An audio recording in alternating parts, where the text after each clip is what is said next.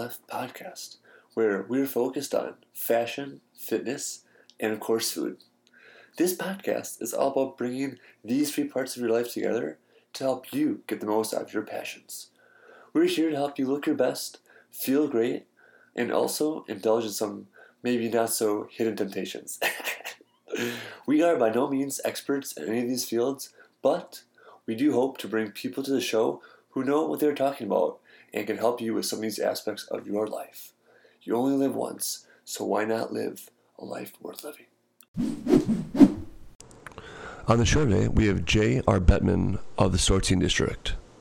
The Sourcing District represents a dozen suppliers of fabrics and garment construction necessities. They represent the industry's premier suppliers, serving independent designers, event planners, uniform manufacturers, fabric retailers, dancewear, costumers, and more. All their suppliers offer quality, continuity, and real wholesale pricing. They represent some of the most experienced suppliers in the industry. In fact, all the companies that they represent have a long track record of success and service to the independent design community. Looking for the, your the finest supplies? Look for the Sourcing District. Retail fabric stores love them. Come check out this awesome conversation with J. R. Bettman of the Sourcing District. Okay. So today we're sitting down with J. R. Bettman of the Sourcing District. How are you today? I'm doing well. Awesome. So tell us what you do in one to two sentences. I am a sales agent for about a dozen uh, uh, textile and garment construction necessity suppliers. Um, uh, and uh, I've been uh, doing this for quite a number of years, um, about fifteen years in this, but I, I, I go back better than a half a century in the business. So, yeah, you're kind um, of a, a key player here in Chicago. But yeah, so so well, how did you start in, the? Um... In terms of selling fabric, In, in terms of selling fabric, you know, a lot of independent designers right. uh, work with me. Some don't, but, you know, a lot do. And um, they're they're great customers. And so how did you end up starting the Sourcing District? You said you've been in this for about fifteen years doing this specifically, and you're kind of doing a bunch of other things in the industry. What kind of triggered you to start the Sourcing District yourself? Kind of a crazy story. Yeah. Um, A guy that I knew in New York, I was working for a jacket company as like a sales manager, and mm-hmm. uh, a guy in New York who, who I knew uh, called me up and said he was having trouble reaching out to a um, a company in Chicago. At, you know, at that time, this is the maybe more like seventeen or eighteen years okay. ago, and at that time. Uh, you know, there was an, there were, Henry Lee was in business. Karen was in business. Um, there, there were a couple of other regular dress companies. None of those people are. It's not. That's not what's going on now. Right. Um, but then Henry Lee was a really nice company. He wanted me to call, and I knew somebody there, and I called and uh, told them I could sell them zippers. That was my, what my friend did. Mm-hmm. And uh, about twenty-five minutes later, I had an order. And uh, I thought, that was really great. Helped this guy. And, you know, so he got the order. And a couple weeks later, a check showed up yeah. from the from the zipper guy. And I went, wait a second.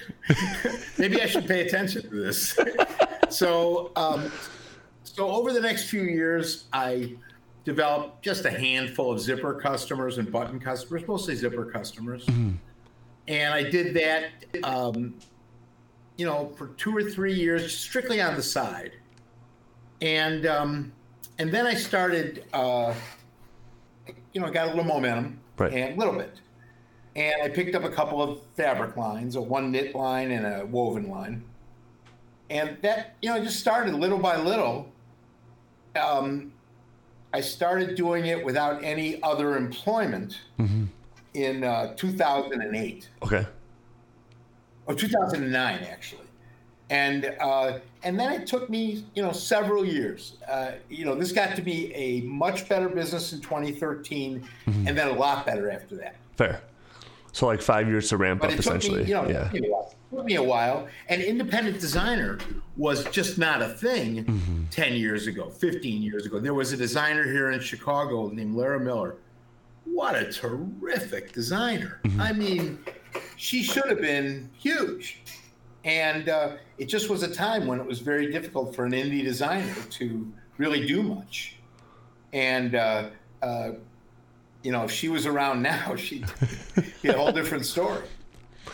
It, so is a lot of the are a lot of the people you work with now, are a lot of them independent designers? Are you working with design houses? What's kind of a usual kind of um, market that you play to?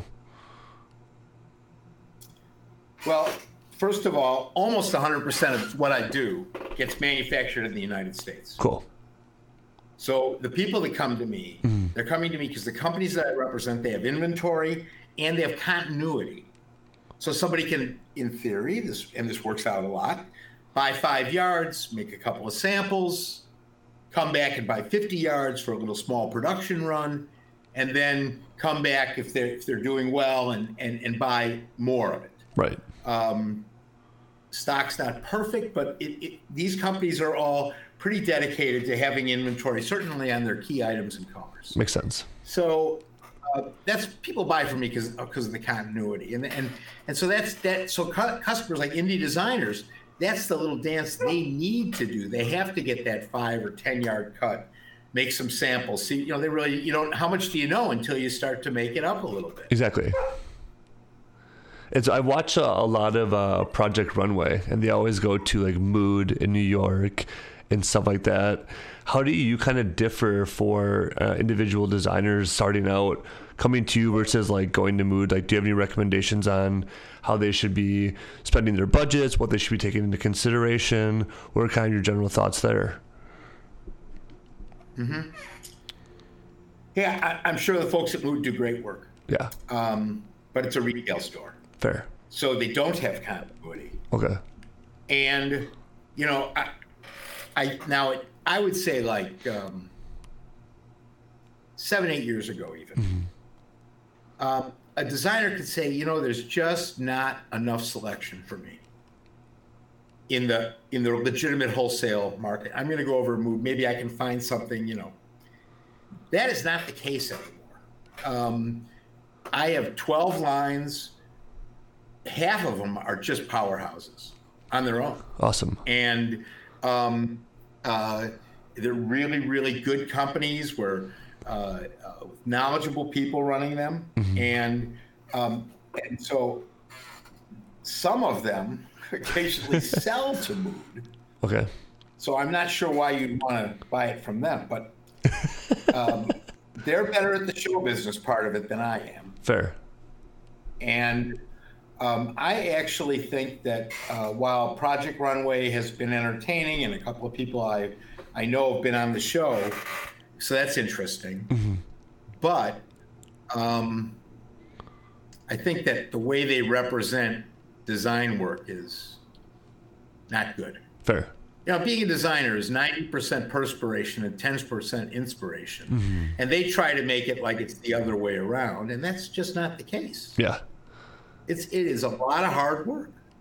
Yeah, I I pretty much see like every episode, and I feel like people just go and they're like, I'm gonna have this like crazy idea, and then hope that someone likes it.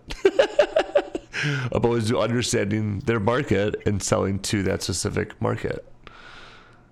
Right, and and you know what what they're doing there, not unlike what I'm doing. Right, uh, they're just trying to find a way to make a buck, and. Uh, So Project Runway, I would imagine, is a very successful show, mm-hmm.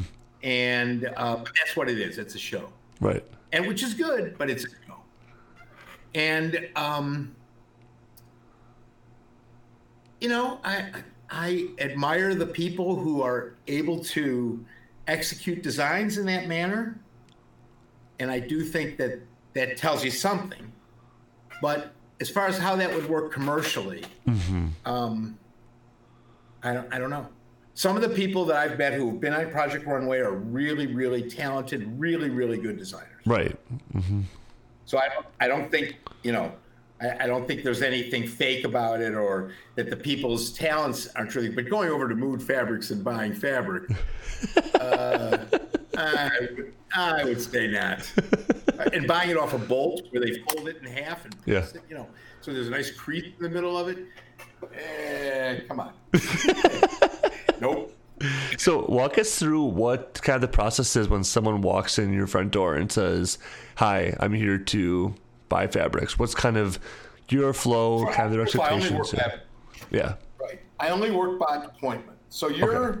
looking at, you know, this is this is my office. Right. It, it all the walls look the same. There's fabric hanging all over the place. And actually right now, a bunch of it's packed up because I was in Minnesota and I hadn't unpacked everything. Right. But Um, I what uh, so people make an appointment with okay. me.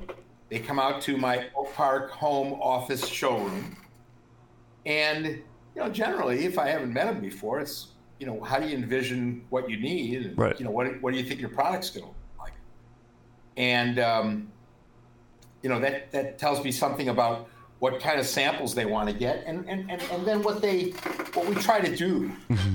is to.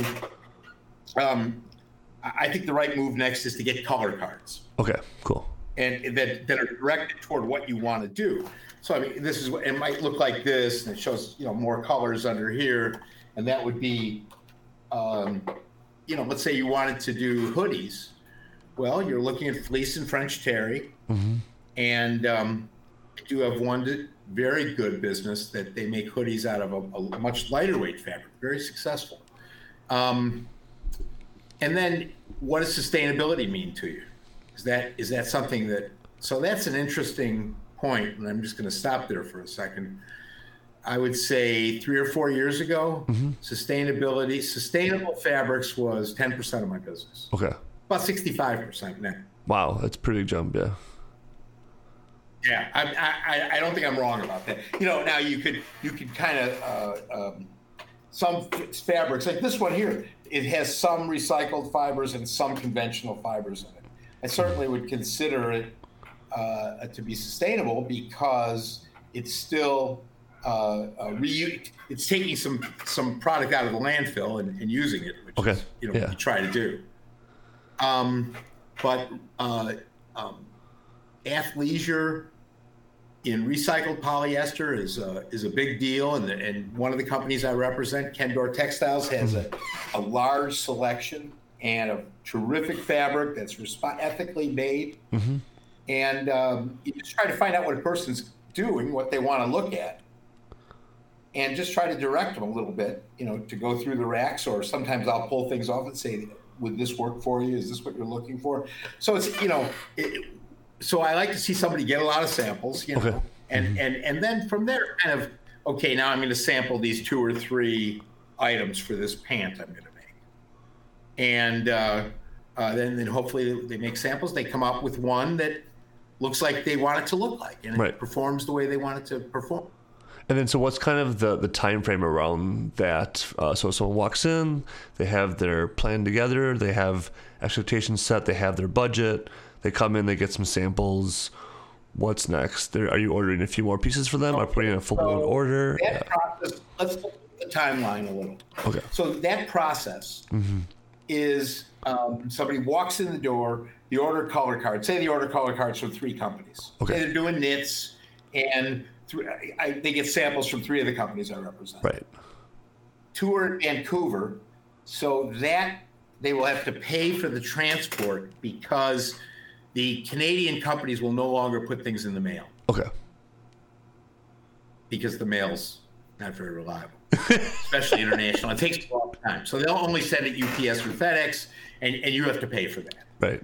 Um, but the card the cards are free. But uh, and so that, say, it takes a week for you to get those color cards. Okay. The guys in New York, they'll put them in the mail the next day. You'll have them in three, four days. Um, so I would say within a week to ten days, you should have all your sample possibilities in front of you. Mm-hmm. And then you've got to find a way to, you know, this is this appeals to me. Right. I like this. Let's, let's get six yards of this. I want to make a couple of samples. And so so a, a, a peculiarity, or not a peculiarity, but one of the focuses of my business is to make, uh, is to work with companies that will sell sampleable amounts. Okay. So they'll sell you five or ten or fifteen yards. Opposed to, they, they're So a lot of uh, uh, vendors will say, "Oh, you have to buy you have to buy the whole roll. I'm yeah. not going to cut into a roll." Okay. So that might be fifty to one hundred yards mm-hmm. of a roll.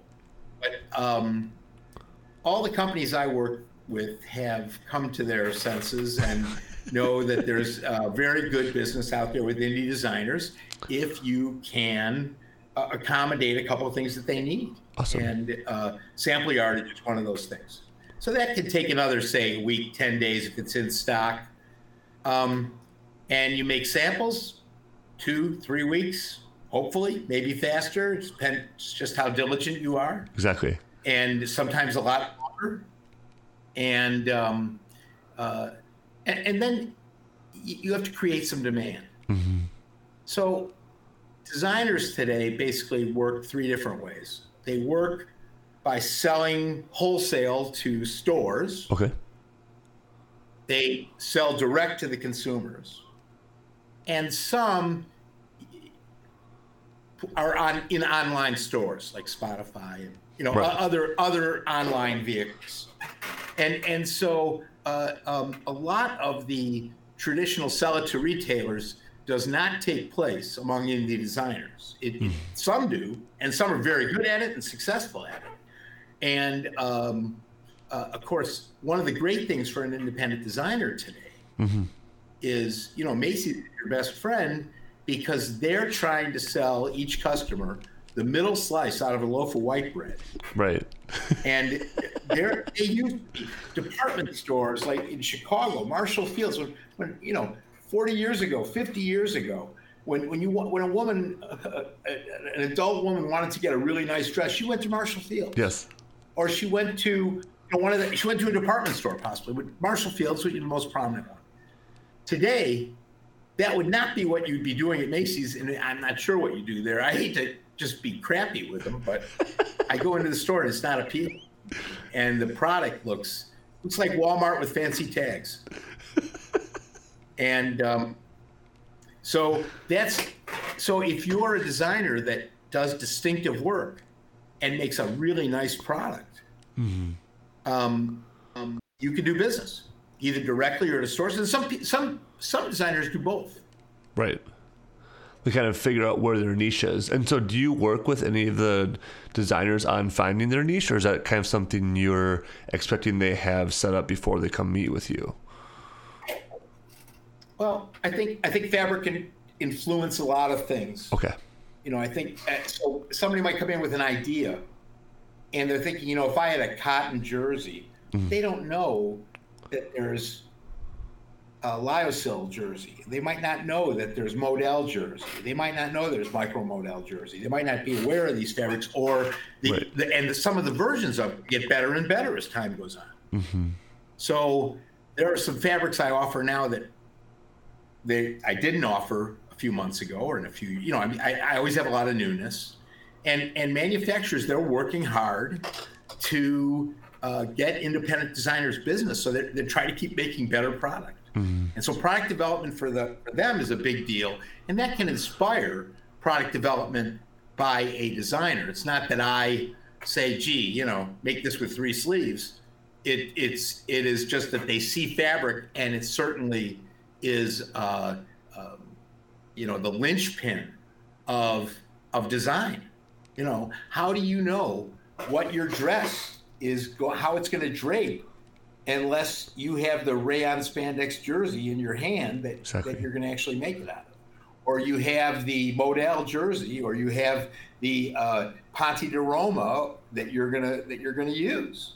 So these are all. Uh, things that I think helps a designer with their uh, with their pursuits mm-hmm. and with their direction. It doesn't necessarily mean that I'm doing it by some you know like you know grand grand idea. I mean, I I, I manufacture. I, before I did this, I was in the coat business for thirty, thirty-five years, and and I was involved in merchandising a lot of lines. Mm-hmm. I, I'm not. I've been around the creative process. It's, you know. However. Um, You know, that's the thing people pay for is your individuality mm-hmm. and your and your take on things. So one of my customers, I can't mention her name because if I did, she'd kill me. Yeah. Um, don't know how much garments she knows about, mm-hmm. but she has a really good concept of the kind of garments she wants. Mm-hmm. You know, I don't, I don't know much about the manufacturing and, you know, how things go together. I don't, I don't necessarily, but she's really good. She has a really good concept, and she has great taste on fabric, and she uses some top flight production, and uh, and her look comes out great. There's no right and wrong way to do these things. Mm-hmm. Each designer uh, has a has, may may have a different process. Right. Some probably the same, but but they may have a different process. And and, and it doesn't mean that one's better than the other. Agreed. And so when you're working with people, how do you kind of help them understand uh, having like the cheapest product versus a more luxury or more high-end product when they're choosing their fabrics? You were saying about all those different options for a jersey. How are you helping them like comprehend what their costs are going to be, not only for the fabric itself, but just kind of like down the line, that whole production? Like, I mean, I would hate to be in the shoes of, I come on the budget of, I don't even know, two thousand dollars. I order five yards and I blow my budget. I blow my minutes. Like, or whatever those numbers are. Yeah. Right. Right. So, so here's the, The, the easy thing for me mm-hmm. is that I have samples of less expensive product. Right. And, and, and okay, so let's, there's something else. Let, let me, I'm not addressing this properly. Yeah. Um, you can buy pretty good woven fabrics that are inexpensive. Right. So if you wanted to get a, a cotton poplin mm-hmm. and spend three fifty a yard, you could do that. And and you'll get pretty good product. However, that is not the same thing as knits. Knits is a different world. So okay. when you, if you buy a four dollars a yard rayon spandex jersey, I absolutely guarantee you're getting a piece of crap. It just, it, cheap knits mm-hmm. just don't happen. And they, they're not good. And, and I, I know a couple of people in that business. And there, one guy was a particularly nice guy. Mm-hmm. And and every three or four years, he sends me samples. And I look at, I open the box. I always go, if I started showing this to people, no one would buy from me. oh, you know. um, so, so woven fabrics, you have more leeway. And, and there's very good product at five dollars a yard in woven. Okay. Japanese made uh, bro- broadcloth and uh and poplin and Oxfords that are, you know, in the under six dollars a yard that are beautiful. Couldn't be better. Mm-hmm. And uh, chambray, that's really a bunch of different kinds of chambray that are really nice, that are not too expensive. Um, but even the most basic knit, uh, you, the cheap stuff just doesn't work very well. Fair. So I, you know, I, and I definitely will let people know how I feel about that. Um, and, uh, you know, I, I think that right now, the stuff that's, um, not designer level, not thirty, forty dollars a yard, mm-hmm. you know, not an expensive silk or anything like that. But I think there's a range of about eight dollars to fifteen dollars a yard. Mm-hmm. That is a very good range to be in for, for buying. Now, everybody'd like to be a little less expensive, but right. you have to, you know, and that work again, that works with some things. Doesn't it, it, it only, it really doesn't work with, doesn't work with silks. Cheap silks aren't good. Cheap knits aren't good. Um, there are other inexpensive fabrics that translate really well. Mm-hmm. You know, polyester satin of the finest quality is really cheap. If you're buying it from the right guys, right, and and, and I sell it from the right guys, yeah. um, you know, uh, uh, nice polyester chiffon, very inexpensive. Uh, it, it, again, if you're buying it from the right people. So when I go into a, a retail store and you see polyester satin for ten dollars a yard, you go, oh, my goodness. I, I hope nobody's trying to make might make money on that. It's great if you're going home to make your daughter's prom dress. But, you know, I don't think it's I don't, I don't think it's going to work out commercially. So again, some things some things they're very good quality wovens that are inexpensive, but um, uh, you're finding now that the market is moving towards more sustainability. Mm-hmm. And the so fibers are coming into existence and have been in existence, and they're they're they're doing better and better things with them. Uh, Lyocell, which is known as Tencel.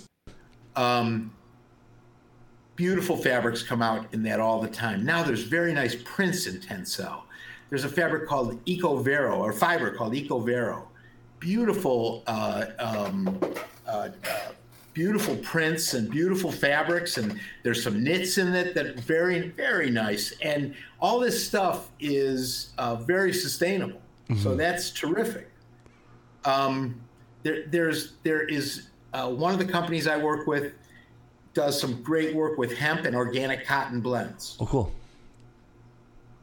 So that yeah, it is. It's the stuff's great, product's terrific. And uh, um, and you know, designers work with it successfully. So it, there a, a lot of uh, you know what the, the, the right price is. Mm-hmm. Uh, the most important thing is the quality and, and, and what you're giving to your customer. Um, I go to a pretty ex- a, a really good butcher, and, I go, and on Saturdays you, you know there's a line out the door every Saturday. Mm-hmm. For to go in there, probably pay more than you're going to pay in the grocery store. Yes. But why do people go in there?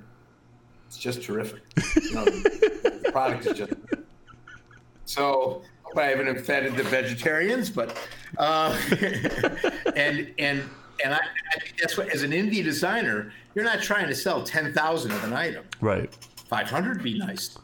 Five hundred be great. Three hundred be great. Oh yeah. You can make money on that stuff. So if an indie designer or so, someone else in the design world wanted to get a hold of you, book an appointment, what sort of recommendation do you have for them? What's the best way to get a hold of you? I, there's a couple of things I do. I'd look at my website, okay, which is the sourcing district dot com. Mm-hmm. And, uh, or you can call me, seven oh eight, three eight six, eight five eight six. You can text me at seven oh eight, three five one, seven two seven eight. I actually have two different numbers for text and phone. I don't know how I got to, how I ended up doing that was a real genius move. And uh, and you can email me at J, my first name, J A Y, at the sourcing district dot com. And I'll be responsive to any of those things. Awesome. And so in, you'd like to leave our listeners with before we sign off? No, just, you know, I think that that um, if if people, when they shop, if they look for, in Chicago, mm-hmm. there's some very good designers. Yes. And some stores that specialize, that Squash by Squash Boutique carries a number of indie designers. Um, Union Handmade, uh, Milk, I believe also. All those stores are very nice stores. And, you know, uh, and I've seen this, I have two daughters and a wife, so I kind of know what happens with clothes, with women's clothes. Mm-hmm. And I can tell you that um, the really nice quality products, they're, they're just a much better investment than, unfortunately, what's in department stores and discount stores today. There's sure there's exceptions, but for the most part, the value of what's being offered with domestic production and somebody paying attention to what they're doing mm-hmm. is uh, superior to what you're likely to get in other places. Okay, cool. Let's wrap with that. This episode is sponsored by Why Not Petites. Exclusion is so last season. Why Not Petite is a group of petite models breaking barriers and societal norms in the fashion industry. Their mission is to give petite models of all shapes, sizes, and colors the opportunity to display their talents. They are petite models breaking barriers and style norms in the fashion industry. Through their combined knowledge and experience of the modeling industry, they help guide experienced and beginning petite models towards a confident start in their career. Their work includes opportunities for guest models to participate in professional photo shoots, networking connections with others in the industry, and access to top fashion photographers in the Chicagoland area. They hope to be a home base for models who are driving positive change for petites in the industry. I was actually ecstatic to partner with them for my fashion show in July of twenty twenty-two. Multiple miles from the Why Not Petites community walked in our runway show and left the audience in awe with their incredible grace and energy. Definitely check them out at why not petites dot com or hop on over to their Instagram and search up Why Not Petites.